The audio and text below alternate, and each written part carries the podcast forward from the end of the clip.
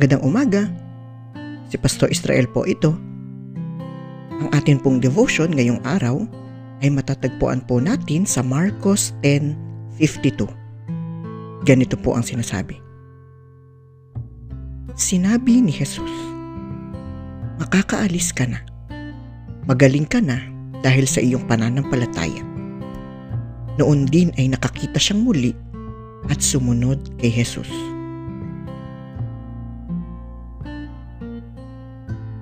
Ang mga salitang ito ay binabanggit ni Jesus kay Bartimeo, isang lalaking bulag na kaniyang pinagaling.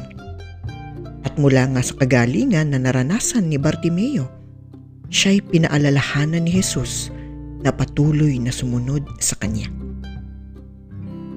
Sa ating buhay ay nararanasan natin ang mga kagalingan at kapangyarihan ng Diyos. Hindi man po tayo literal na bulag katulad ni Bartimeo, ngunit ang ating buhay ay nagkakaroon ng liwanag dahil sa presensya ng Panginoon.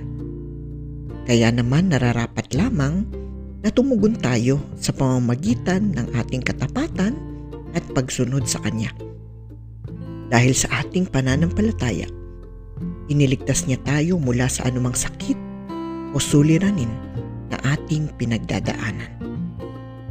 Tayo po ay manalangin. O Diyos, salamat po sa liwanag na dulot mo sa amin.